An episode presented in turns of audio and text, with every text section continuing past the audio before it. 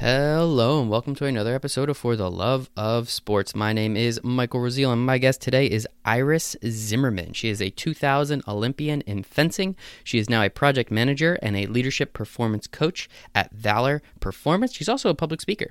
Um, she's also just a really awesome person, so that was pretty cool too. So I had a great conversation with Iris about her fencing career, about what went right, what went wrong, some of the crazy stuff that went along the way, and now what she's doing as a leader and per- leadership and performance coach absolutely fantastic, all around, just great human being. So I'm very grateful for that. So without further ado, here is Iris Zimmerman. Yes.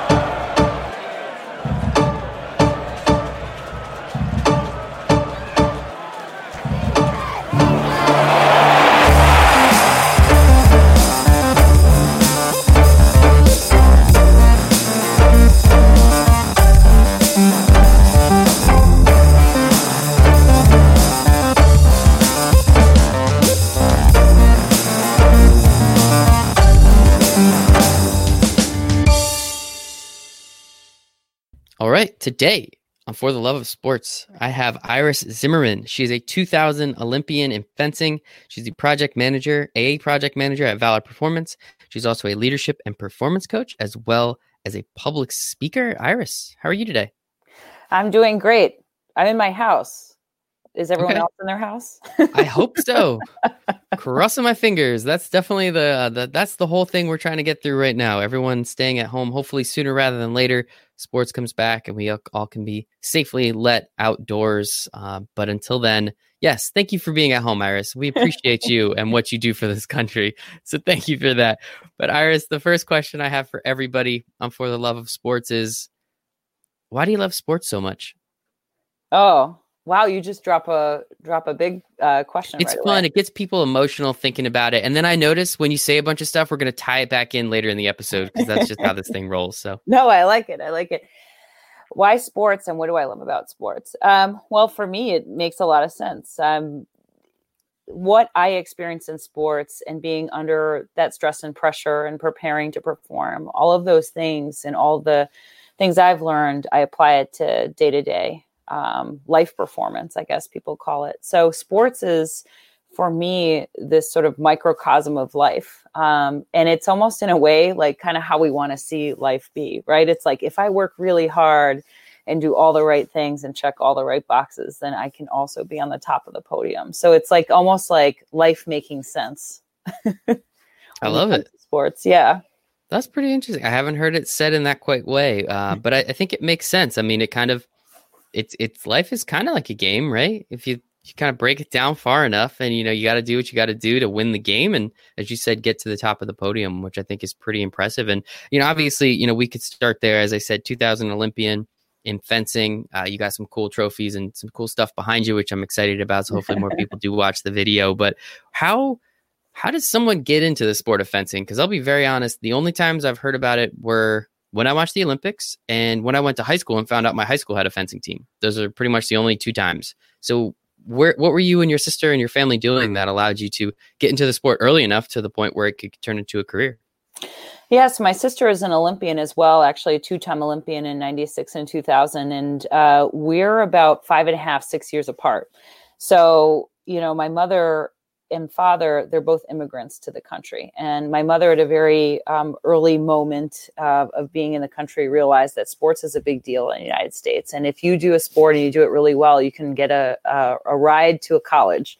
So she realized, like, you know, the opportunity was there. So she um, was kind of one of these earlier people that would kind of hunt and peck for for uh, sports for her child mm-hmm. you know and i don't want to have my kid have any idle time i want them to make sure that they're going from school and then doing and pursuing a sport so she was pretty forward thinking in that model i think everyone out everyone now is all about that of like what sport can i play so i can be on an ncaa team and get into in college um, so my father worked for Kodak. He's German. My mother is Chinese. And, um, you know, my sister started fencing. It was the only sport my sister did that she felt um, not bored in. You know, this she did swimming, she did gymnastics, and did tennis. And tennis is a thinking game, but I think it was just too far of a drive or something like that. But you know she she liked the idea that you could think on your feet and strategize on your feet so you're physically active but you're also mentally active and so i was probably three at the time she started and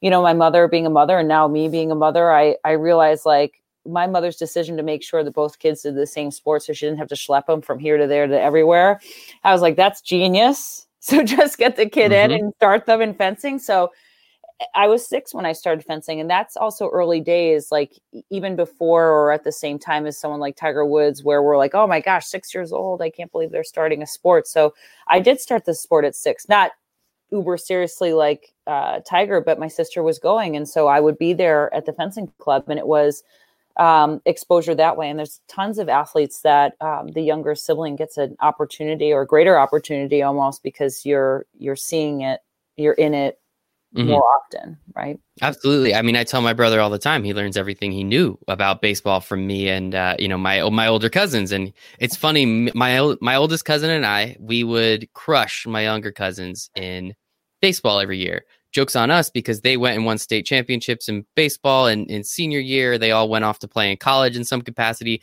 And him and I are you know, we never quite got that. So they're lucky they had us. But I think you're 100% correct when it comes to that. You know, just the opportunity to see your older sibling play it. Of course, you want to be exactly like them, especially at that young of an age. So you're going to put in the energy, the effort. And as you said, your mom, very smart on her part. Let's just put, you know, drive one place, but get two kids out of the house. The math just makes sense to me.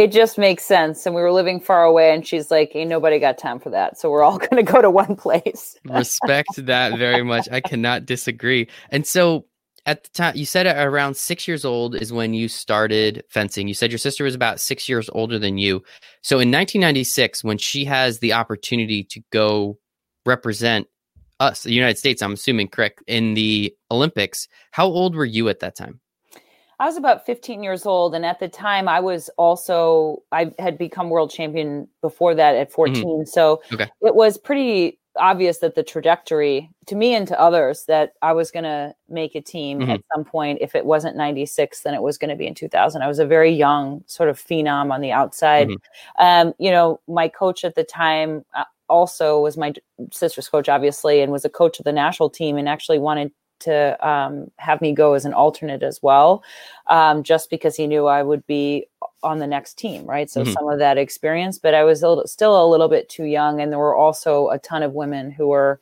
um, better at the time or more experienced. Mm-hmm. Um, so, yeah, she.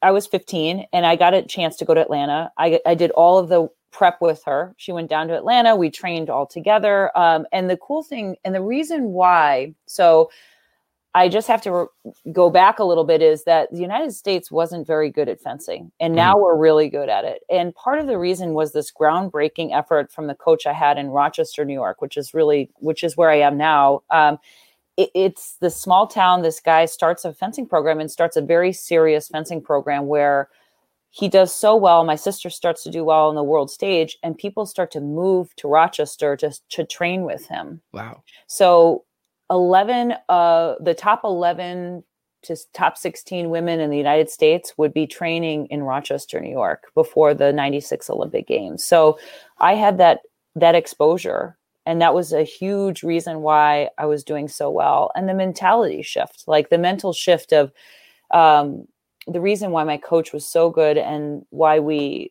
why we shifted that culture for the United States is because he just took it seriously. Uh, fencers before that point, they did take it seriously, but no one was really like cross training, mm-hmm. weightlifting, mm-hmm. really pushing themselves, traveling to Europe, living in Europe for months at a time. So we really kind of changed that dynamic. So you were pioneers essentially in the in the fencing world here in the United States. Yeah, so we my sister was the first junior World Cup champion for the United States, which means that at the end of the the whole season, probably about, you know, 6 to 8 World Cups, she was number 1 in the world.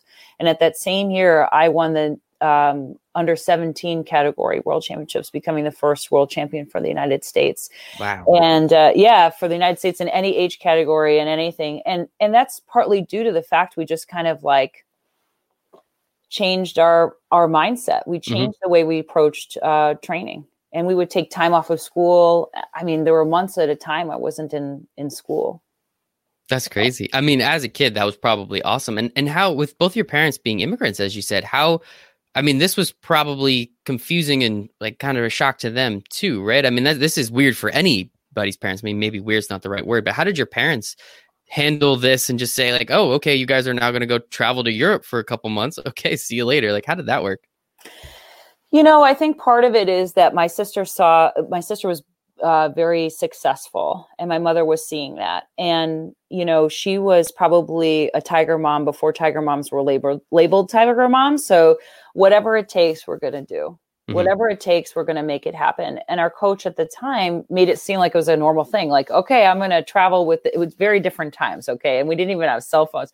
I'm going to take your daughter. We're going to go to Germany. You're gonna fence. She's gonna fence, and I'll bring her back, and she it'll be great. I mean, she was a teenager at the time, and it was a very different time. And by the time I was a good athlete, um, that had already been happening. My parents were used to it. My sister was also traveling with mm-hmm. me together. So, um, you know, we would we would pack up in a van. We would travel a lot, um, Montreal, all all over the world too, but also like locally. And then we would drive like these long distances to go to tournaments. And we, my parents never came because they couldn't afford to, like mm-hmm. extra room, extra places. So it would be um, the whole team piling into a huge 18 passenger van and then um, the team manager and the coach and we would just drive there and it would just have the team van. People would make fun of that but we we had a team van. That that never i mean we own the fencing club. That would never happen now ever mm-hmm. right? Yeah little little different now i would have to say. Just going up to someone's like okay i'm going to take your daughter. We're going to go to germany see you in a couple months. Right now you say it to me now it's it is what it is. Uh, back then, again, as you said, it, things were a little bit different. So, it, and it worked. I think that's the most important part of the story is it worked. Obviously, your sister going to two games, you getting the opportunity and earning the opportunity to go to another, I think is incredible. And uh, as you said, I mean, it was kind of, I, I never want to say expected when it comes to Olympic athletes because there's so much unexpected that goes into it. But as you said, I mean, at this point, you and your sister are pretty much, you know, on the junior circuit, just absolutely crushing it. When she got to go, and 96 was in Atlanta. So thank you for reminding me about that because that's way easier for you to travel to Atlanta and spend the time with her. What was it like? I, I mean, as you said, you got to do all the preparation with her, you have to do everything. I know there's no experience. There's not quite the same amount of experience as that, but what did you take away from the 96 games that you were then able to use in, in Sydney in 2000? I think sometimes when you're, you know, one of the things that we have an advantage of as as being a younger sibling or just you know a junior on a team having that experience is the experience right? Like you go and it's not daunting anymore. It's not mm-hmm. like it's the olympics. It's like the olympics right? Like we're going to work towards it. It's another competition. So it it brings it down from its pedestal down to a place where it's attainable.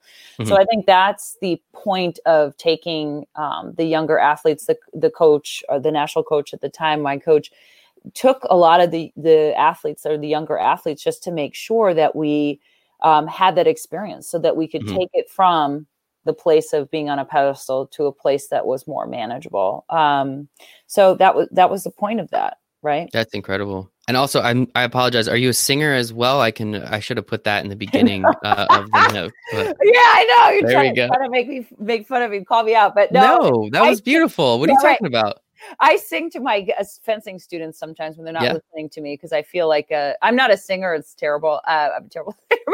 um, I um, I would sing. I sing to my students because when they're not listening, they'll listen to the singing. They will absolutely listen. Then I promise you that that was wonderful. And no, of course, I I kid, I kid, I kid. Um, so as you said, you know, you kind of you turn it into bite sized chunks almost. You know, it's not like this unobtainable goal. Now it's okay. We're kind of on the path. We're working to get there, and then it's another competition. You're going to qualify. You're going to go. You're you're going to compete.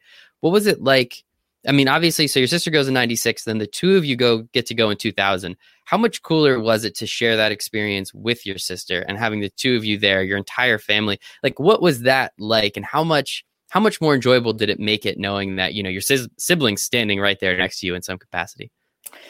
Yeah, when you're 19, it's like you don't have great perspective, mm-hmm. like perspective. So you're thinking like, oh, this is, uh, you know, this is whatever it is. It's another yeah. tournament. But to be honest with you, what brought it home was, and I think a lot of athletes will say this, Olympic athletes will, Paralympic athletes will say it too, is the opening ceremonies. So we actually held hands walking into the opening ceremonies, and I think at that point we realized like whoa, this is a culmination of all the things we've done. It was pretty fantastic. And, um, you know, fencers don't get it where we have this huge crowd roar, roar right? We're in a mm-hmm. huge stadium and you can hear it and people are chanting. And even now I can kind of feel what it feels like. And uh, I think it brought it home for us and how much work we've done and what we put into it. And, and, um, it was it's unbelievable to be part of there are only three people on the team so you fence individual you also fence a team event and so there's mm-hmm. only three people so it's two the siblings wow. plus another person so it was it was a very intensive experience and i think it leads us um, to continue to be as close as we are even now um, so and we owned the fencing club together for a very long time too and uh, it, it was a very very intense experience when you're in those types of experiences i don't think you realize like how amazing mm-hmm. it is and then i think in retrospect you're like damn we we made the olympic team together you know? So um but yeah what brought it home was that opening ceremonies experience. It's it's nothing like um any athlete experiences. I'm sure football athletes might experience that but you know us fencers we never experienced that. It was unbelievable. It is such a you know I've spoken with many Olympians at this point, and the, the always the opening ceremonies is something I want to know about because this the the the pageantry that goes around it, the opportunity, um, just having as you said, all of those people cheer for team Team USA or Team whomever or wherever you're at, and it just the energy in the stadium I've heard is is unrivaled, and people that have gone to multiple games they say every single time they feel it and every single time they want to continue to feel it because there's nothing like it. And so i mean that part sounds like it was an absolute blast. What about the the competition aspect? As you said with being in a being in fencing just a sport that you know you're not gaining you know tens of twenties of thousands of people to come watch your events now you know there are you know, give or take. I mean, 2000, so maybe not a billion at 2000, but now, you know, these events around the world, especially during the Olympics, you get an easy billion people watching some of them in some capacity. How did you, again, so you were 19, so maybe you could kind of decompartmentalize this a little bit better, but how did you handle that aspect of knowing, like, okay, this isn't, it's just another event, but it's not quite just another event? You know, it wasn't the people that threw me off a little bit. It was just that the competition itself was so different. Um, when you fence in a regular World Cup competition, it's two days of competition. You have round play, and then you go into a direct elimination. When you go into the Olympic Games, it's an automatic direct elimination. Oh, and wow. you know you know for months beforehand who you're going to fence. So they're watching videotapes of you, you're mm-hmm. watching videotapes of them. So it's a very different experience. And then on a on a micro level, it was a different experience for me too. And being 19, it was kind of hard to kind of shift because um, when you go in, you go into this holding room. Mm-hmm. They test all your weapons, and then they announce you, and you go out. And th- I that's kind of par for the course now. But when we went there, the Olympics was a totally different experience. And you're in a holding room, looking at your opponent. They're warming up, you're warming up, and you're like, uh, you know. So it was, it's it it, it is very jarring because as an athlete you're used to routine you're like mm-hmm. okay i know it's two days of competition i'm gonna and, and you're a baseball player you were a baseball player so you know how important that routine is and it's like the same thing and then it's like you show up to the biggest competition and they're like okay you're not going to be able to change until the last minute and then we're going to introduce one person and then an hour later we're going to introduce you and so you're kind of like totally thrown off of your routine and and so i think that's the one thing that was hard for me but the the team competition went a little bit better um, because you do the the individual. The team went better also because you have teammates with you um, that kind of help you. And we did well. I mean, we did very well, better than um, other women's foil teams had in the past. And people were kind of um, hoping we would win a medal. We were hoping we would win a medal, and uh, and that was un- really unprecedented. I mean, mm-hmm. Americans would never go into the Olympics and be like, we'd be like the fodder a little bit, right? Like, mm-hmm. you know, be like, oh, once we get through the United States, we're all good. And then that's it, right? So, like, you know, we were that team. We came to actually play, and so we did. We did very a very good job. We uh, made it to the the bronze medal stage, and it wasn't the people. It really wasn't that. Um, you know, in the end, we actually lost by two touches. And we lost on a penalty, not mm. like a, uh, we didn't lose on an actual hit or a target hit. It was like a, a penalty. So that for me was like a little bit kind of annoying. Yeah.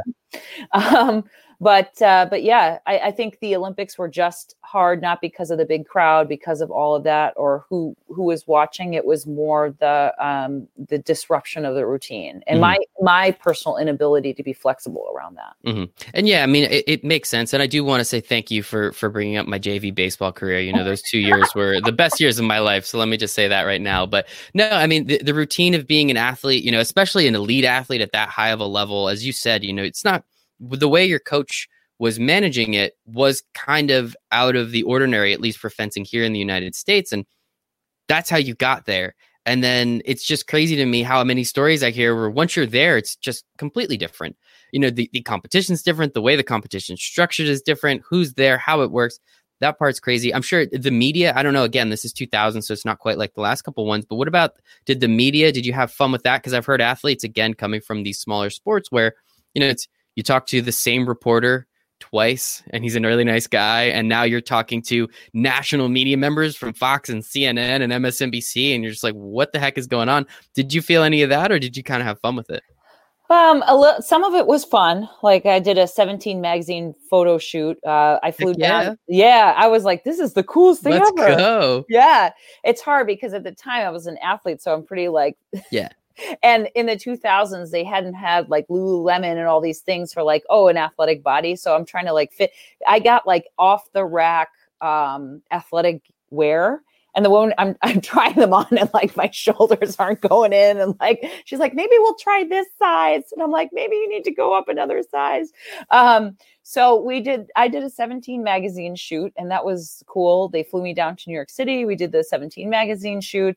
Um you know closer to the Olympic Games, and then I do remember like after you lose, they're like in your face with like a, a mm-hmm. um, with that, and and I think part of it lends itself to this sort of feeling that a lot of um, and you had mentioned my alumni experience, uh, this feeling for a lot of Olympians that like there's all this hoopla, and then there's not. And there's nothing. And then that's that is more difficult i think than anything else. And yes like now you have to manage social media. You have to manage media. You have to manage all of that also in order to get um, funding and and sponsorship so those are extra pressures that perhaps we didn't have. We just put everything on a credit card and paid for it later. Mm-hmm. Um, and maybe that was easier, right? Than than having to kind of farm out to try to figure out like how am I going to make this money? You know, who who are my sponsors? What can I say? What can't I say? What do I need to wear on the podium? I mean, those things are real stressors that that athletes have to deal with. But I think if I can tell you a story about what it's like right after the Olympic Games and and why Olympians feel this sort of down so you are in a minor sport. Then you go and there's all this hoopla.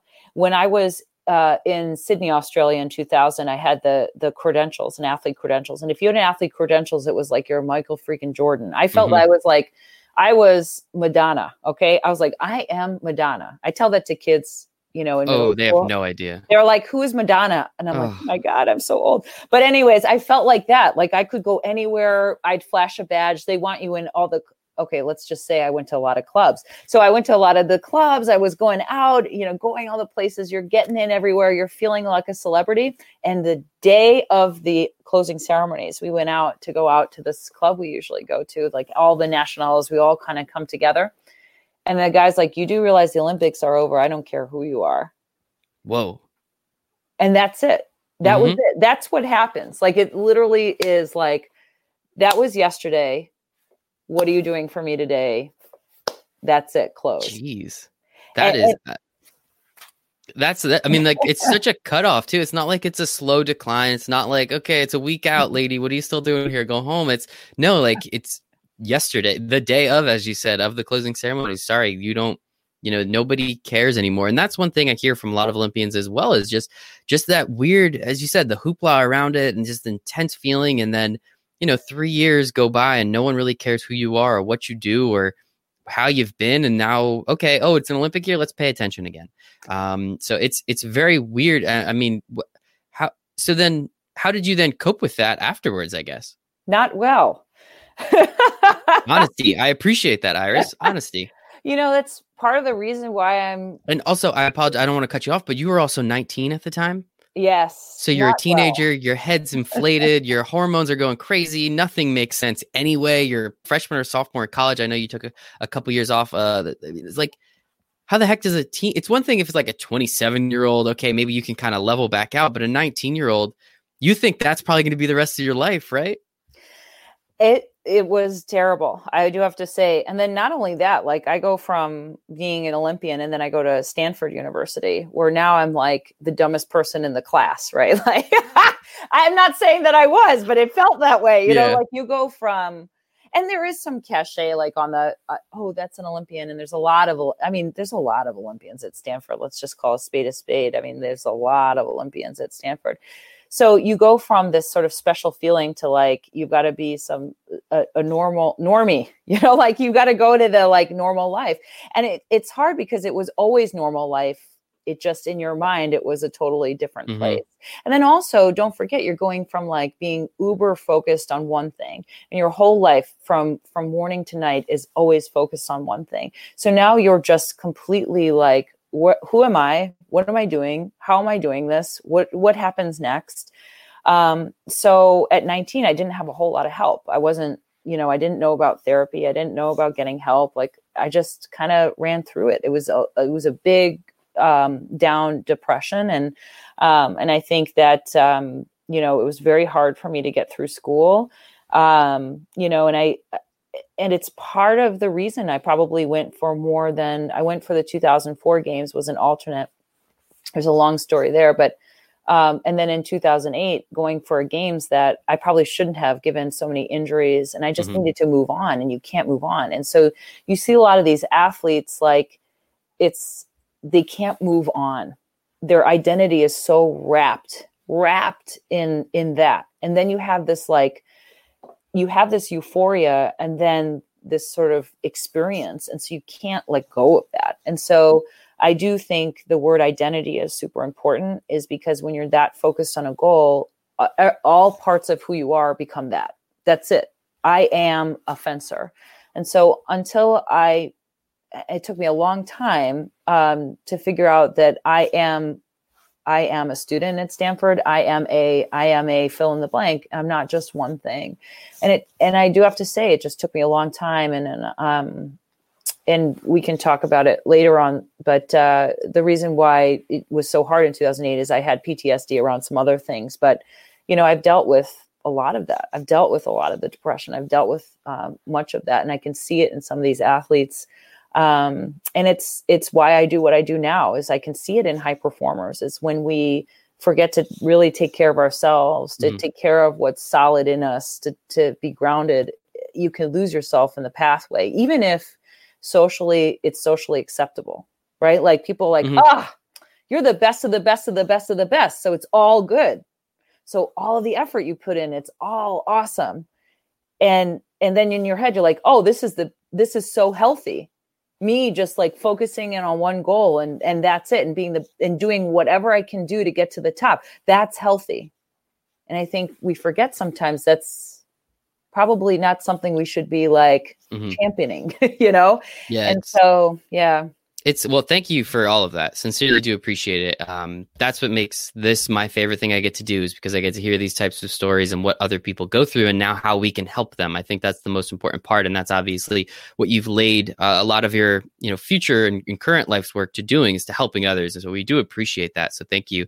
Um, and yeah, I mean, it's just, it's you, as you said, you started fencing at six you know you started traveling by the time you were what like 10 or 12 and now 19 rolls around and you make the first Olympic game. So the second, I mean, you add four or 23, you're still in the prime of your career. Of course, you're going to make the next one. 27, that's even a pretty good shot too. You you should absolutely make three games at that point. obviously, as I said, it's not actually expected. You know, there's so much other stuff that goes on, especially when you have four year. You know, it's it's a it's a four year sport, right? Everything is done in quadrennials, and you have to be peaking and mentally fit and, and correct and, and healthy at that one time, but you also have to make sure you you checked all the boxes along the way, which is make it just makes the Olympics while incredible and we all love it, just that much more frustrating for the athletes that are competing in it. So first, thank you for competing in it. Thank you for that story and being very open and honest with us. I do appreciate that. And then, yeah, I mean, I guess what as you said, it was it was very difficult for you to come to terms with, you know, I'm not just a fencer. I'm I'm a student. I'm an athlete. I'm an incredible singer. I'm going to start helping people later on in life. Um, like how, what were what were those next few years like? I know I know as I said before, you you took a couple years off during Stanford to try for 2000 the 2004 games. Um, mm-hmm. as you you already said, you tried for the 28 the 08 games that didn't quite work out. At what point did you finally come to terms with I guess yourself more than anything. Yeah, there's no real like off ramp, right? Like mm-hmm. you have yeah. to kind of figure it all out. Uh, first, I want to start with like a historical reference, and I've okay. kind of looked through it. Is Pierre de Coubertin when he started the Olympic Games? The purpose of the Olympic Games wasn't to have professionals make mm-hmm. that their whole thing, right? So, what you see in the in the recent years is people are making this their full profession, and they're fully ex- expecting that yeah, people should pay me for my personality and who I am and because I can throw a ball really well or because I can run really fast. I mean, there's this weird expectation now of like if I for some reason we've now made it everyone everyone like race walkers fence, fencers even too it's like but this is my profession now mm-hmm. right which also kind of don't you think muddies the water a little bit um at some point it can't be your profession because you're going to be you know 40 and having to retire in the sport right mm-hmm. like yep. what do you do at that point what skills do you have what can you do so pierre de coubertin in historical measure like he was saying look it's it's an amateur it's for amateur sports you go in one time and everyone gets together and it's a mm-hmm. big world party because if you think about it no one had fax machines no one had you know you know no one's mm-hmm. like getting in a plane to visit with each other this was our one time to all everyone get together so you saw very few athletes making this a profession. This professional look is very new. And I think it has some positive side effects and some negative side effects. But for me, the ramp has been really difficult. So I, um, you know, I started uh, my career in my late 20s, early 30s. I, you know, couldn't get rid of that identity right away. As you said, I started at six. So I bought the fencing club with my sister um, it was a way for me to ramp down. So mm-hmm. I started uh, coaching. And then um, thankfully, I just kept going with the education because um, that's kind of something that I've always uh, was always important too. And I'm also smart, so I like to like think and think about things and curious about things. So I went to business school, um, but I was very lost. I mean, you can ask my husband when we first met, and I think I was in my thir- early 30s or late 20s, right after the Olympic Games, and very lost, you know, like, what am I going to do? Who am I? What am I doing? You know, there was a lot of that. Um, there's a lot of therapy. There was a lot of like discovering this. It's a lot of falling down, a lot of skinning my knees, um, and trying to figure out what success really means, right? Because like mm-hmm. success for me was like, I have to be on a podium. I mean, Christ, how can you live the rest of your mm-hmm. life thinking like that's the only thing that could bring you success, that can bring you joy? Right? So, in, at some point, your sport is no longer the process and the joy of it. It becomes a profession and a job, and it becomes difficult to mm-hmm. manage. Mm-hmm. So, um, I think when I had my children, and my focus was outside of myself, that was that was a giant um, s- switch around. My oldest is now almost eight. And then I found Valor Performance. I think it was a really helpful way for me to know that I had skills that were adaptable and that I could help other people. I really wanted to continue to teach and coach, but I didn't want it to be in fencing or just to be defined by that. Mm-hmm. Um, and I'm thankful that there was a startup that was out there that I could um, then apply my skills and apply myself and feel this sort of sense. And then I had to do a lot of thinking about what success means. And I think that that introspection for many years, all that therapy, all that thought, really helped me to get to where I am now to help other people of like high performers who are very hard on themselves, perfectionists. I'm a recovering perfectionist. I tell people like, you know, what's a healthier, more solid way so that you can make room for um, all different types of uh, definitions of success right mm-hmm. it's not just i have to be on top of the podium or i need to make x millions of dollars right like or i need to be the best uh, sportscaster or i need to have the best youtube channel ever like it's it's really interesting um, uh, it, has been a very long road a very mm-hmm. long road well, of, of course. I mean, they're all all the roads. We we want them to be long, right? Because that means we're alive and we're doing stuff. So I think that part's very important. But you know, it's just it's. I really, you know, I do want to touch upon the two Olympics that unfortunately you did not get to go to. But I also, you know, buying that fencing gym club, however you you like to say it. I apologize, I don't know the correct vernacular in fencing, but as you said, that was kind of your way to get on that off ramp. It was kind of your way to downshift a little bit and kind of say, like, okay, I'm still within the sport, but it's not quite at the same level. Now I'm helping other people. So you're kind of, you can see already you're starting to transition to what you're doing now a little bit more, as you already alluded to. How uh, you owned it with your sister, if I'm not mistaken, correct? Uh, yes, she still okay. owns it now. Oh, okay. Mm-hmm. So what? I mean, is it the same one that you guys worked at uh, in Rochester? was it just like full circle, hundred percent? Yeah, so we actually grew up in uh, Rochester, New York, fencing at the Rochester Fencing Center, it was called at the time. And then I came back to train for the 2018 with a different coach. Um, and I didn't make the team, and the club itself needed help um, to revive it to a, mm-hmm. a, new place and, and needed a new owner. So I called my, I hadn't made any money. I was I was a poor mm-hmm. Olympic athlete.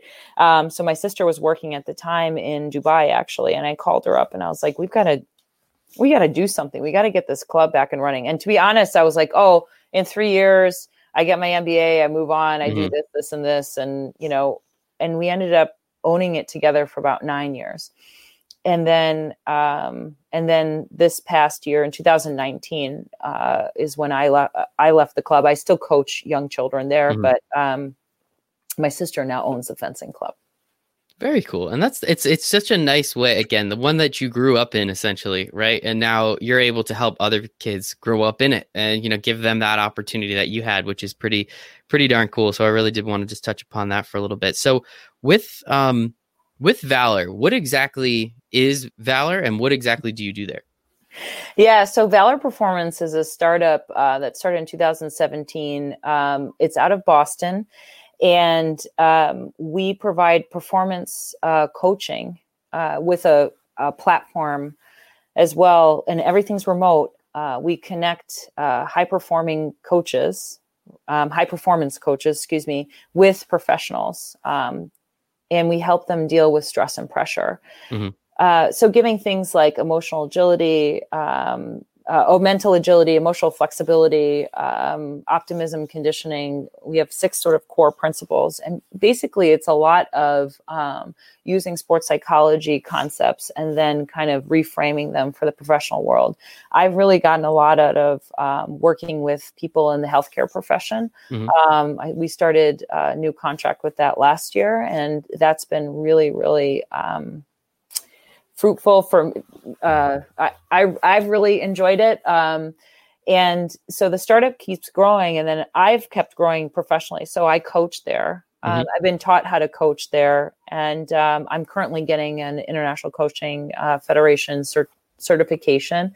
Um, but I also do project management for them. So I'm in all parts of the startup, learning, you know, uh, customer success, learning different pieces of. Um, today, I spent the uh, time on the phone with the uh, engineers, you know, and the product and the coaching side. So it's been very interesting. And for me, it was also great because a lot of the coaches are um, Paralympic and Olympic athletes that have retired. Wow. Mm-hmm and some of them haven't. Uh, one of them is a two-time Olympic gold medalist, Caryn Davies, and she's currently um, training for the Tokyo Games. So, a lot of us have backgrounds in elite sports and have been elite athletes or professional athletes.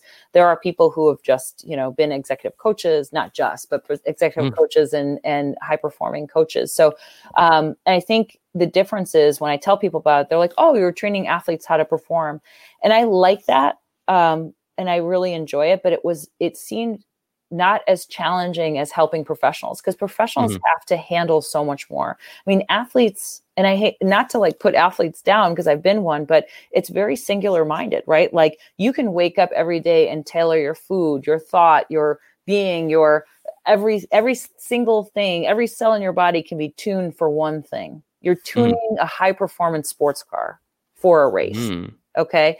So what's different is is if you got professionals who need to balance all the things my relationships, um, my professional career, how to uh, manage moving up the professional ladder, how do I manage my emotions like on a day to day so I can come home and pivot to my kids and and uh, how do I be more present? So, you know, it's it's for me, it's almost a bigger challenge to take some of these concepts and help people and help them feel like they're a high performing vehicle mm-hmm. moving forward. So they can see themselves as a high performance sports car as you saw yourself right iris um, yeah. so with with that out of curiosity so you you make the point that it's it's almost and again i'm going to use your words a little bit more difficult for professionals to do something like this why do you think so many olympians and paralympic athletes gravitate towards becoming coaches for these types of people oh for valor performance you mean correct yeah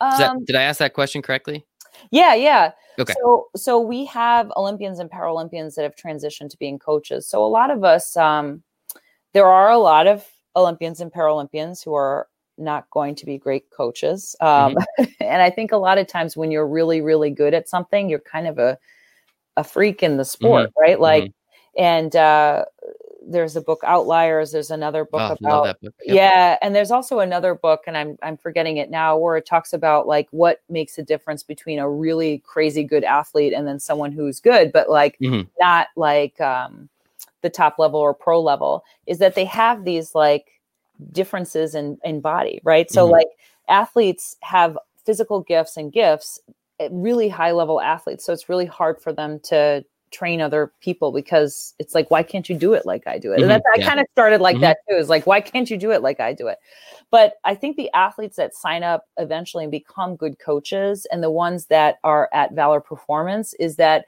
they've actually struggled a lot mm-hmm. there's a lot of struggle in their career and and i'm saying that even for a two-time olympic gold medalist who's part of our group is they struggle a lot so they have to kind of like step back and they've had to like look at their game plan how do I deal with my mental game? How do I keep pushing myself? How do I keep performing at the top level? How do I sustain that uh, performance? How do I continue to care? How do I continue to keep going even after this injury? So, a lot of the the um, athletes that will be coaching are ones that have had quite a bit of struggle in their career because they've had to do that work. Mm-hmm. And so, with that, with you know, kind of almost hopping back into your story a little bit. So you you were a coach at a fencing club, right? You you owned it. You were a coach there. Obviously, you're still a coach there. You then went and you started to coach um, high performance professionals and what they're doing there. And as you, you brought up the mental aspect, and now I kind of want to go back to those two Olympics, that 04 and 08. What what was what happened? Why why did you not like tell me a little bit about those stories and i guess why you didn't make the team? I mean it's probably not a fun thing to talk about but i mean if you want to talk about it i'm definitely curious like what was going on especially after that first games as you said you know after being literally on top of the world doing whatever you want to do and then it all come crashing down in in in um heavy heavy air quotes. How did you then go about those next few years in the run up to the 04 games? And then after being in the alternate how did you then handle those next four years to get to the 08 games. How did that kind of time period um, come out? Yeah, I mean, it's not a difficult question for me anymore. I always tell people, "Don't worry, I've had enough therapy. It's all right." Um, no, but it's actually something that's important, um, and it's something that drives me still. And the other day, I was um, actually thinking about that in a in a coaching class because, um, and I'm not going to go off in that tangent, but um, I had a coach who was extremely um, like old school tough, like um, mm-hmm. almost at this point you could say abusive, mm-hmm. uh, and it was mental, um, and then just driving us very hard. There was no like resting. It was just like you know work, work, work, and then if you did if you weren't perfect, then you were punished. So um, it was this sort of like perfection plus punishment cycle. Mm-hmm. And when you're when you're young, a younger athlete, it's really, and then on top of that too is like when you have a coach like that, you're always performing for that person. You're never really like performing for yourself or setting your own standards, setting your own success levels of success and what you want out of it. And um, you know, so I actually in 2004, he was still my coach, and I had moved down to New York City, and only one person made the Olympic team. and um, a lot of stuff happened where I just lost trust in him, and um, and it felt like he lost some trust in me. But I think in hindsight, I think he lost trust in. He didn't know how to coach outside of his comfort zone. Mm-hmm. But I took that to mean I must not be very good, and I can't do it. So I actually didn't make the team by two touches. Uh, again, uh, two touches. That's yeah, twice now. Oh my goodness. That's how my life goes. Oof. So my um so I, it actually came down to me going to st petersburg and i had to make it to the next round and i it was 15 13 the the match end um and i was the expected person to go at the time and i was i was on top for a long time and and part of it too was a disappointment and huge for me because um you know the person i was competitive with uh she had asked him to coach uh, she said, "Can you coach me?" And I and he said, "Hey, is it okay if I coach this person who's going to be your competitor?" I said, "You know, that's that's not really kosher with me because I'm not feeling like I'm very confident at the moment." And then he coached her anyways, and so she made the yeah. team. And yeah, so okay. that that for me was the beginning of the unraveling, right? And so it's one, it's one thing to ask, which was nice, but then to not even pay attention. I guess he was asking, assuming you were going to say yes, but clearly that was not the case. Yeah, no, the answer was, "Oh, you're good enough. You'll make the team. It's okay. I just want a trainer because, you know, uh, you need someone to, to, to train with." But she's mm-hmm. really she was really good too. You know, she was a competitive competitor and she made Olympic teams and she's a silver silver medalist in Olympic games and she's very good. So, um so yeah so anyways it, it, was that for me was the first unraveling. And at first when you're when you deal with uh, that type of coach or that type of situation your first instinct is to bring it on yourself. I'm not good enough and he doesn't care about me because i'm not good enough. I haven't performed. I'm not perfect enough. I'm not driving myself hard enough. So that's kind of my mentality after that. So i i quit fencing because i couldn't i couldn't find a way or a mm-hmm. path to feel like it was just a lot. It's all the emotions and all of the feels. And then I went back to school. I finished uh, schooling. I quit fencing for a while, and then some uh, the coach from here in Rochester said, "You know, you need to come back. Prove it to yourself. You can do do it on your own." And I think if I were given more time, and I, ha- I was already injured, I actually have an, a prosthetic hip now. Um, but I had an injury to my hip, and it was always bothering me during that year. Um, I think it would have taken me some time to get there, but I think I would have become better had I felt like, oh, I'm, i can do this on my own. But it was too, um, I only had two years to prepare for the 2008 Olympic Games, and it was too much. There was a point where, uh, so I, I dealt with, I told you PTSD because of that. There was a point where I was, I remember this clearly. I was on uh, the strip in, in Havana, Cuba. And I, I got on the strip, I hooked up, I put the, um, put the uh, foil in my hand and I looked up and I go, what the hell am I doing here?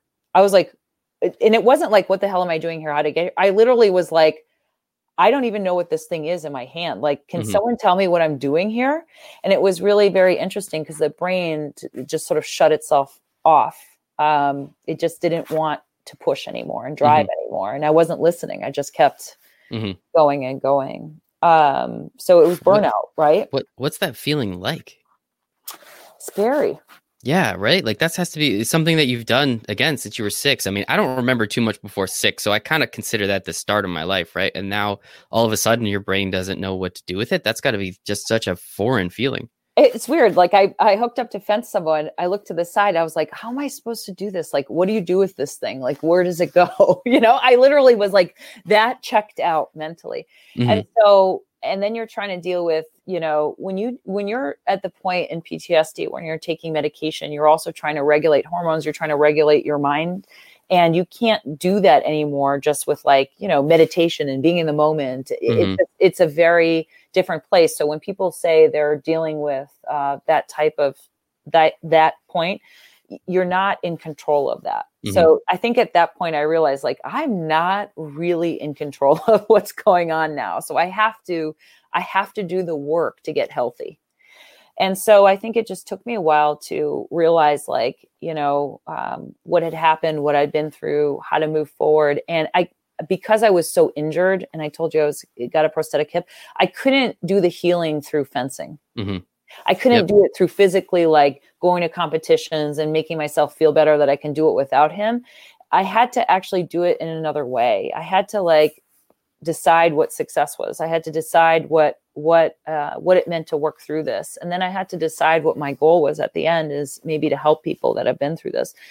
And I don't want to go off too much of a tangent, but yesterday I uh, um, or the other day, yesterday actually, when I'm I'm training um, for my coaching certification for professional coaching, not for sports but for um, mm-hmm. professionals, and they showed a video and this is how this is how to sum up what happens when you have a coach like this there were two people it's a performance coaching and there were two people trying to learn uh, novices at golf trying to learn golf swing mm-hmm. a golf swing how to hit a golf ball one person was a golf pro teaching this one guy and then one person wasn't a golf pro and just a coach teaching the the woman the golf pro was like talking about a minute. Okay, hold it here, put your hand here, do this, now do this, now stand here. You got to have your feet like this. You got to have your feet like it was just a constant, constant mm-hmm. like talking. So it was the guy never really kind of figured it out. He was just being do, following the directions.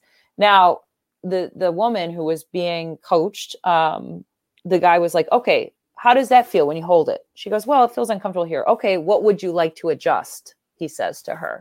So what happens is is that when you coach in that way, you're giving that person and empowering them mm-hmm. in their in their response, and you're yep. making them responsible for their co- training, and you're you're giving them the empowerment of success. Mm-hmm. Whereas when you're telling someone what to do, and it was really interesting because the, the person said, when you're that kind of coach that sets the level of what I'm saying and how I do it is the only way to do anything, then your level of success is only as where this person is. Mm-hmm. You're never owning that success. It's only this person's success that you're trying to achieve. When you really are empowered to to be your own student, then you own your success. Mm-hmm. Does that make sense? Yeah, 100%. And so I never owned my own success. It was always someone else's I was trying to achieve. And so that no longer fit for me. Mm-hmm. Um, and that's it. And, and I'm at a point now where I, I totally own that. That's awesome. And congratulations. And thank you again for that story. That is, uh, you know, it's, I like hearing real stories, right? Like that's how people learn. That's how people do things. If we just hear the fluff, we're never going to make it anywhere. So I appreciate you being very honest with us on that. And, you know, it's, again so w- during that time where you had to start taking medication and you were you couldn't remember how to use your weapon I, I have to assume there was a couple of moments in time where you're like a why the hell am i here and why the hell am i doing this? Like at what point do you were you just being stubborn i guess maybe? Is that the right word? Maybe you were just being a little hard-headed and saying no like i'm gonna do it. This is what i said i was gonna do versus being like okay maybe maybe that was it. You know kind of sucks to go out like that but maybe it was it. Like how how do you handle kind of saying you're done versus somebody else saying no iris you, you can't play anymore what it takes to be what it takes to be a top level athlete is a double-edged sword mm-hmm. right like when you have to push through pain when you're pushing through things when you're doing things when no one else will do first of all those are all celebrated things right of like oh this person's olympian they'll just do whatever it takes mm-hmm. right the yep. other side of that is you'll do whatever you it do takes it, yep. right so you have to know that what makes you really good at something also makes you really bad at recognizing other things. Mm-hmm. So I, my sister ended up, um, I ended up, ha- I was in such a bad place that my sister ended up uh, buying a ticket to Poland to the last competition I had. And I couldn't get it back together. I couldn't like, I couldn't do any of the fencing moves. Like my coach would say, Hey, try to do this some simple thing. And I was literally like, I don't know how to do that, right? Mm-hmm. Like it's, it's just like how do you go from an identity that that's your whole life to how do I do this? Mm-hmm. Um, and so I sort of fell apart. And I remember it was it's like very dramatic. I should have like a movie. It was raining in Poland. Oh my I, goodness! I, yeah, you're I, right. Yeah, it was raining in Poland, and I sat in the middle of the street, and I, I remember feeling like I can't move, like I can't even take another step anymore and it's like the body physically if i can't stop your mind because me iris was like if i can't stop your mind if i can't make you realize that you're really messed up then what i can do is just mm-hmm. physically just stop you.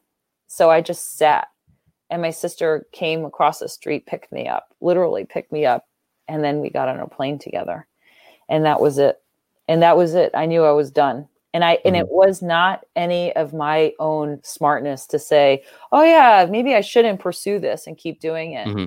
it was I, i'm going to keep doing this until something really bad happens mm-hmm. to me because yeah. i'm not going to be able to say no anymore um, and again that's the double-edged sword we want to mm-hmm. celebrate this really strong piece of people but you have to know that the other side of that when when it's too much what happens yeah and that you're 100% correct. It's just that it's it's strong-willed right? Or it's stubborn right? Like, like that that is that double-edged sword. Like whether it's strong-willed if you got through it and you overcame the odds and you did everything and it's stubborn if what are you doing like stop you're past your prime so it's very interesting and i think the media it's it's an interesting way of going about it. And again, you know, and not to make light of a situation, but was there like a really loud clap of thunder and then like this perfect bolt of lightning that went across the sky or anything? You know, at some point there should have been. It was like so dramatic, and I can, sounds like Shawshank can, kind of. You yeah. know what?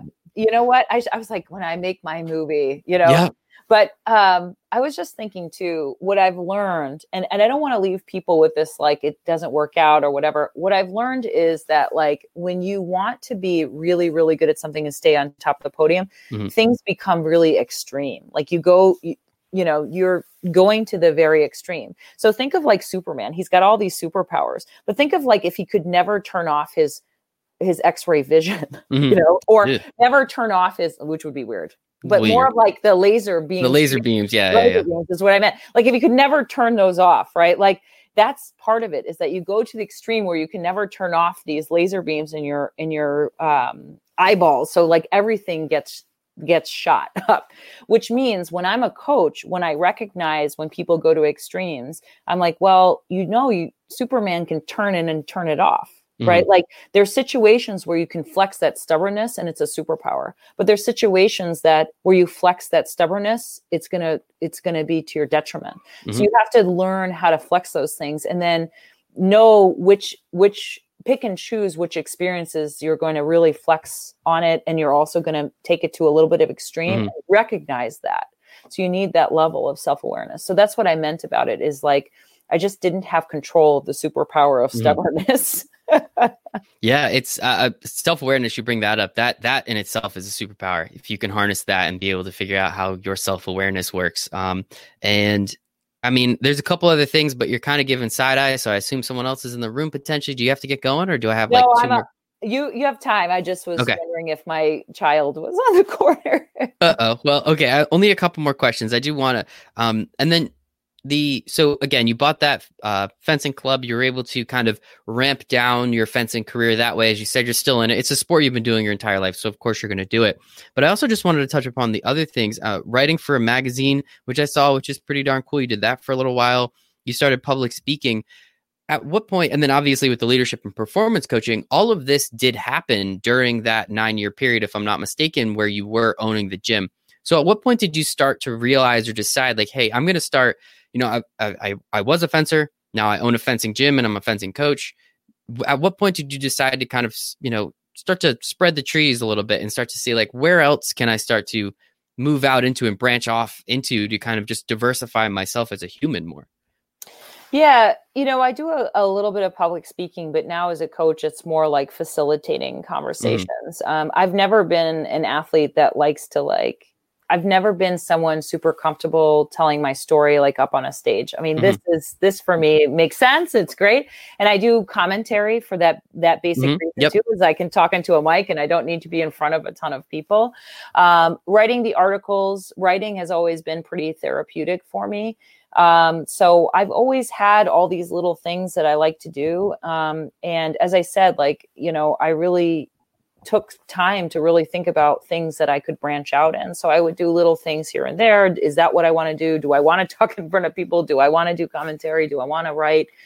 Um, and and how much do I want to pursue it? And also just remember, like being an Olympic athlete, I only pursued one thing and I pursued it like all the way down the mm-hmm. path. I also wanted to know what it would be like, what people do when they experiment. Like I don't need to be the best of the best of the best at like writing. I could just write. And I was like, mm-hmm. oh, I can just write. This and I know, yeah, I can do something and not feel the pressure of being like the best of everything.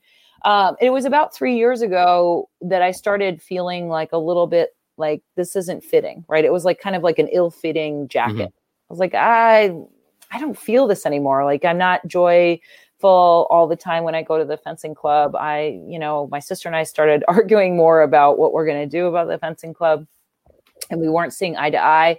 And i was just losing sort of that passion for mm-hmm. it and um, i'm definitely someone who wants to wake up and like really enjoy what i'm doing um, and put the work in.